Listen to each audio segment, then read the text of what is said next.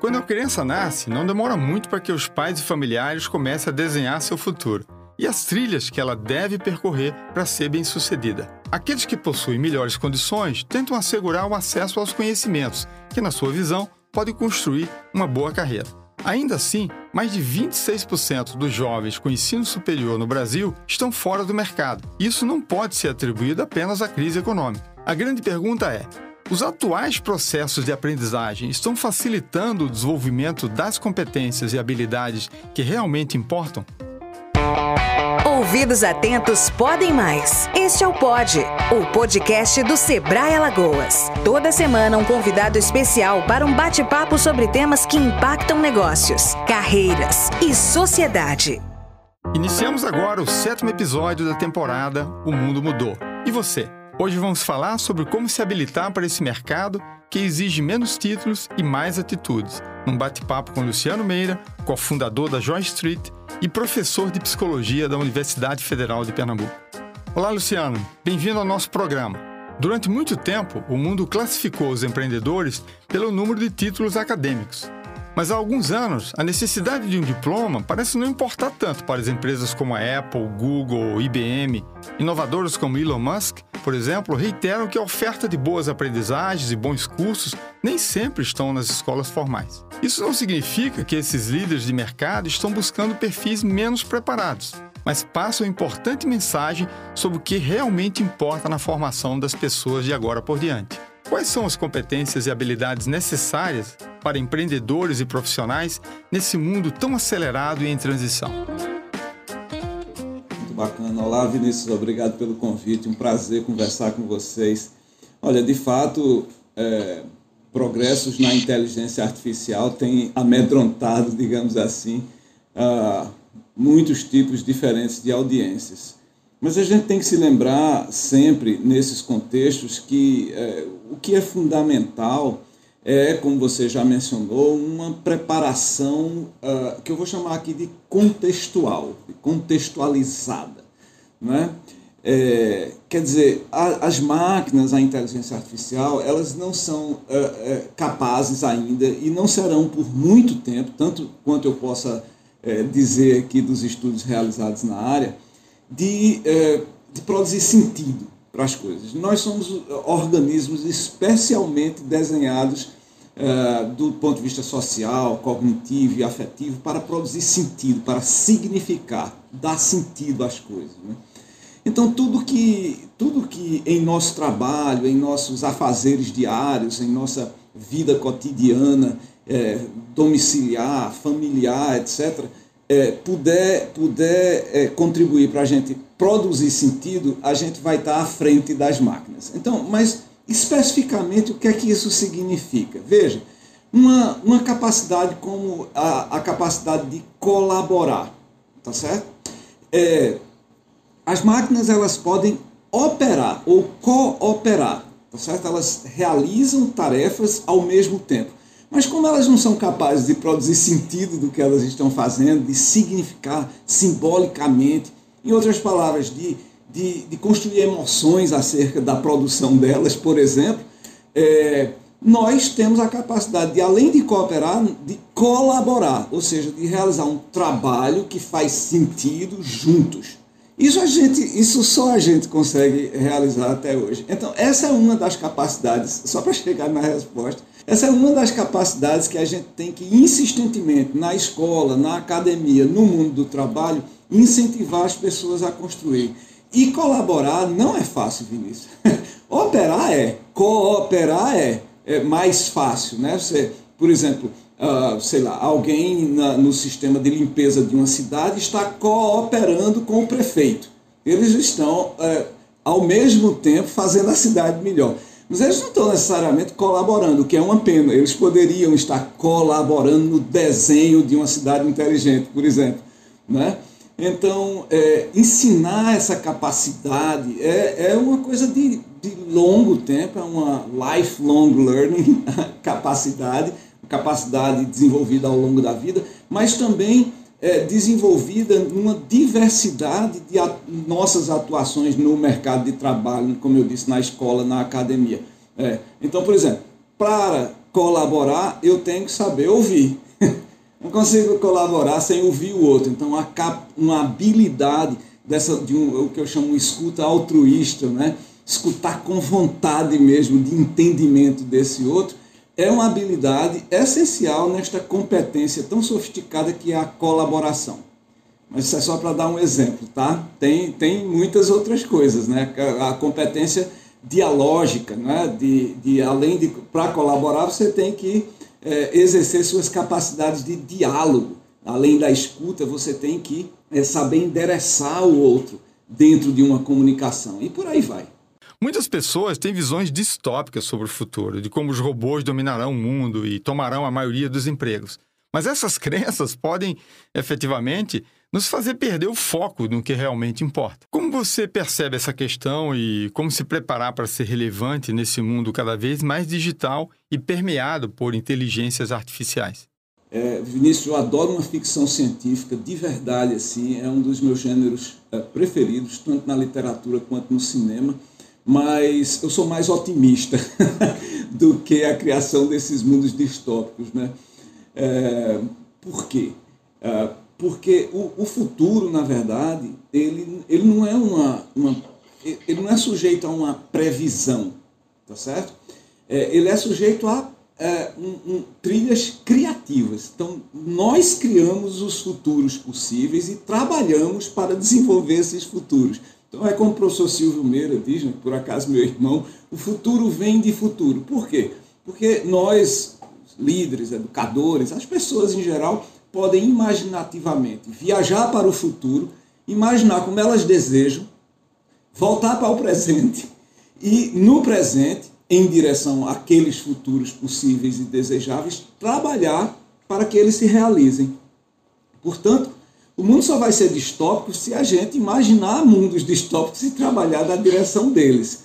Mas a gente pode é, é, é, imaginar mundos muito mais otimistas, com menos desigualdade, mais democracia, mais possibilidades de acesso e assim por diante.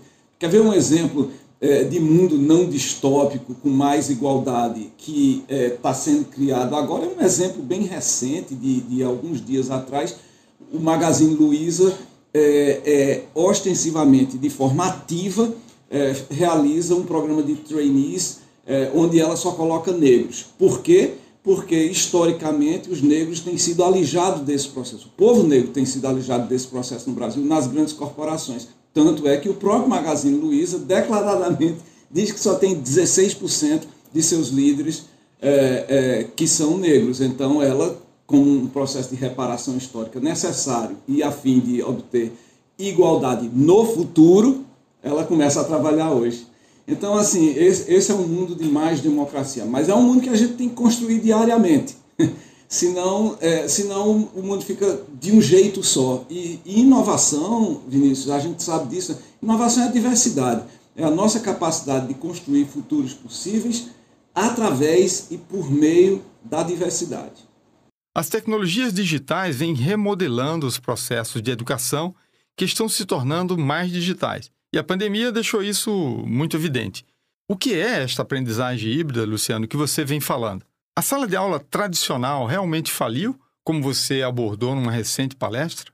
É, pois é. Então, tradicionalmente, veja, eu vejo a escola clássica do ponto de vista dessa que se estruturou nos últimos 200 anos e perdura é, muitas de suas metáforas até hoje, é, eu vejo como um grande mecanismo de é, oferecer certificação, que você, inclusive, na primeira questão já, já um pouco uh, uh, questionou as bases desse negócio, porque grandes corporações não querem, não desejam mais a certificação, ou apenas a certificação, mas, de fato, competências que são válidas dentro daquele contexto. Mas a escola tradicional ainda é esse grande mecanismo de entregar certificações é, com, é, construídas com base em muito disciplinamento, baixa socialização, através é, de, de, métodos que são basicamente a, a, a, construção de conteúdo. Que na verdade é reestruturar, é, é, ofertar uma nova arquitetura de aprendizagem, onde ao invés de conteúdos a gente veja o desenvolvimento de competências e habilidades Tá certo? Veja, conteúdos são importantes, mas saber algo hoje não é tão importante quanto saber decidir dentro, diante de um problema complexo, com base, obviamente, no conteúdo, que é um conhecimento científico validado, né? um, um conteúdo validado, que é o conhecimento científico. Mas só saber não vale mais, não, não, não é mais. A gente tem problemas descomunais, a gente está dentro de uma pandemia global é, do novo coronavírus e a gente tem que saber tomar atitudes em relação a isso. Às vezes, atitudes muito simples, como usar uma máscara. E a gente sabe que tem conhecimento validado acerca de como a máscara é, é importante é, para a proteção de si mesmo e do, do próximo. Mas vamos lá. Então, a escola tradicionalmente é, tem que ser modificada porque não é mais conteúdo, é desenvolvimento de competências e habilidades em ambientes imersivos de experiências significativas. É? As pessoas, voltamos ao começo da minha fala, né? as pessoas desejam o tempo inteiro significar as coisas. Então, aquele, aquela, aquele ensino unicamente baseado na exposição de, de, de procedimentos que você não, não, não consegue produzir sentido para aquilo, é, tem que mudar. Então a escola tem que mudar para esse ambiente de aprendizagem focado, centrado é, na, na, na, construção de sentido a partir de experiências significativas de aprendizagem. É, com isso, a gente já começa a mudar, por exemplo, as formas de disciplinamento também, de uma coisa mais autoritária, quer dizer, uma disciplina que vem do outro, para a autonomia. Aliás, essa é uma outra competência que, eh, voltando à sua primeira questão, que a gente devia estar desenvolvendo nas pessoas, a autonomia para decidir coisas. Tá? Com, de novo, com base em conhecimento validado. Não adianta você ter autonomia e decidir que a Terra é plana. Aí dá uma confusão arretada. Uh, mas uh, uh, nós precisamos, então, fazer um rearranjo completo. Eu diria, talvez, uma, não uma reforma, mas uma reconceptualização é, radical é, da escola e é, essa é uma, é, nós estamos diante de, uma, de, uma, de um cenário onde nós temos a possibilidade de é, modificar algumas coisas, né? agora que fomos pra, para o ensino remoto e após a pandemia, como você mencionou, devemos talvez ter um hibridismo de possibilidades. Né? Parte das das, dos experimentos de aprendizagem serem virtualizados em plataformas digitais, é, parte é, da, dessas, dessas atividades de aprendizagem fisicamente presentes no ambiente escolar, porque vamos, vamos combinar, né, Vinícius? Nós também somos seres corpóreos. Nós precisamos de mobilidade e movimentação e socialização física no mundo.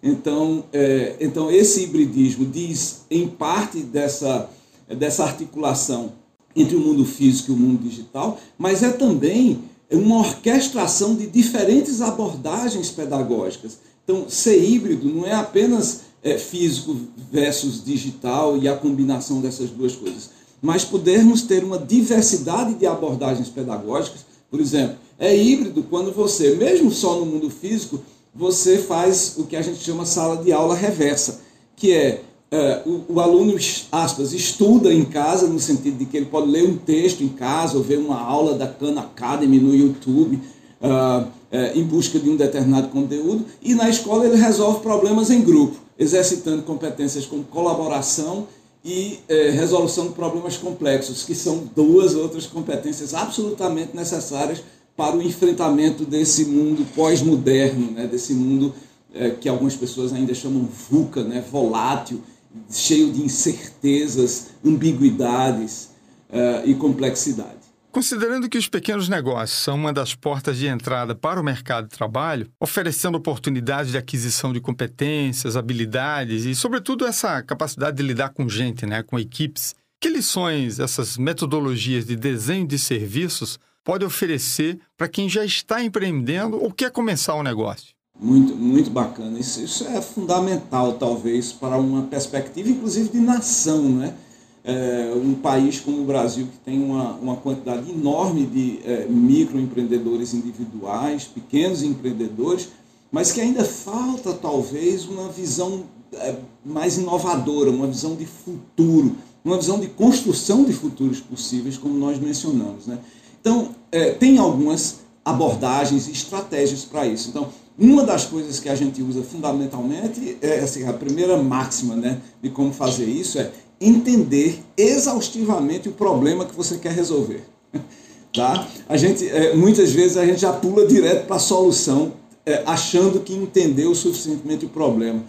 É, Vinícius, a gente tem uma disciplina aqui na Universidade Federal de Pernambuco, inclusive, que junta estudantes e professores de diferentes departamentos, design, psicologia, que é o meu departamento, ciência da computação, engenharia de software e outros, é, onde a gente exercita é, nos estudantes em times multidisciplinares exatamente essas, essas competências. Então, a primeira delas é ensiná-los a identificar problemas emergentes num grupo social qualquer, numa audiência, é, e refinar esses problemas é, num ponto de máximo entendimento. Né? Então, a primeira estratégia, entenda bem o seu problema. Quando você achar que já está entendendo o problema que você quer resolver, é, revise-o. tente entender de novo, tente ver de novas perspectivas. Pergunte sempre o que está faltando aqui, por que acontece, por que está acontecendo isso desse jeito, que instrumentos as pessoas estão usando, como gambiarras, por exemplo, para resolver um determinado problema. E você vai é, numa estratégia de, de, backwards problem solving, né? É, chegar à origem. Né? Você vê, por exemplo, eu ia dar o exemplo de grupos de médicos que usam o WhatsApp né, aquele pequeno grupo de médicos num hospital para discutir problemas médicos. Pô, legal, mas isso é uma gambiarra. O WhatsApp não foi feito para isso, né? Uh, porque você, você se perde na conversação, não tem formas fáceis de você, de você achar o que está lá dentro do WhatsApp. Você pode confundir um grupo e dizer, como eu já vi acontecer, inclusive num outro grupo, uma coisa que era só era, um, era uma, uma privacidade, algo. Então, pode ter ali um problema emergente uh, interessante, que você pode ser o empreendedor que vai resolver aquilo, talvez com um aplicativo dedicado à, à, à discussão de, de, de, questões médicas. Então, a, o primeiro passo é o entendimento do problema. Mas tem um segundo que eu gostaria de mencionar, ou dois, talvez, se o tempo permitir, que, que é a construção de uma proposta de valor. Ok, é, porque aí você entendeu o problema já. Agora eu vou desenhar a solução. Não, não desenha ainda a solução. Desenha uma proposta de valor. O que, que você quer entregar àquele grupo social, àquela comunidade, àquela audiência, é, que vai dar conta, que vai endereçar o problema que você acabou de identificar. Isso já é a solução? Não. Isso é o valor, é, é, é, é de fato como que você quer mudar os comportamentos, as atividades cotidianas daquele grupo, baseada numa solução que você ainda vai construir. Tá? Isso a gente chama a proposta única de valor. E, finalmente, ao desenhar as soluções, aí tem um monte de estratégias né, que vem do campo do design, mas também vem de estratégias que a gente tem pesquisado na psicologia, por exemplo, na, nas próprias ciências da aprendizagem, de desenhar soluções que são ao mesmo tempo factíveis, dá, dá para construir, tá certo? Às vezes, às vezes pede uma solução é, é, é, inacreditavelmente complexa que não dá para construir. Então começa pequeno, é, é, é a gente chama mínimo produto viável, né? mas algo que entrega o valor que você desenhou para aquele problema. Então, que seja factível, que seja viável economicamente, tem que ser sustentável, senão ninguém vai ter esse negócio, né? E que tenha e que seja desejável, tenha uma, um eco dentro das comunidades. Porque se ninguém usar, Vinícius, não é inovação, é, é só um invento que você fez, mas que não tem é, impacto na sociedade, nas mudanças de comportamento das pessoas. E a gente sabe, transformação digital é principalmente uma mudança cultural e uma mudança correspondente no comportamento das pessoas é, diante de é, um problema qualquer. Excelente fechamento, Luciano. Muito bom ter te reencontrado aqui, sempre inspirado. Sempre que a gente dialoga contigo, você traz novas perguntas ao invés de respostas prontas. Isso nos leva a pensar em como enfrentar esses desafios contemporâneos e se preparar para o futuro. Afinal, quando a gente tiver todas as respostas, as perguntas mudaram. Eu que agradeço a oportunidade, foi, foi muito bacana conversar com vocês e vamos juntos. A gente tem a possibilidade e as competências no nosso país para construir uma grande nação. Está faltando estratégia. A gente, a gente é capaz de, de juntos construir as estratégias de nação que a gente precisa tanto. Obrigado, Vinícius. Obrigado, Sebrae Alagoas. Você acompanhou o sétimo episódio da temporada O Mundo Mudou. E você? O bate-papo de hoje foi com Luciano Meira, cofundador da Joy Street e professor de psicologia da Universidade Federal de Pernambuco. Você ainda acredita que as inteligências artificiais irão substituir o homem? Na verdade, tudo aquilo que estimula e produz o sentir nos coloca à frente das máquinas, sempre. A capacidade de questionar, colaborar, dialogar e gerar sentido própria do Homo sapiens devem ser insistentemente estimuladas nas escolas e no ambiente de trabalho, para que possamos continuar sendo melhores seres humanos. Obrigado a você que nos acompanhou até aqui. Na próxima semana vamos falar sobre o novo perfil de consumidor e como as marcas podem se conectar com seu público. Espero você. Até lá. Este foi o Pod, o podcast do Sebrae Alagoas. Saiba mais sobre nós em www.al.sebrae.com.br e nos acompanhe nas redes sociais. Sebrae Alagoas, a força do empreendedor brasileiro.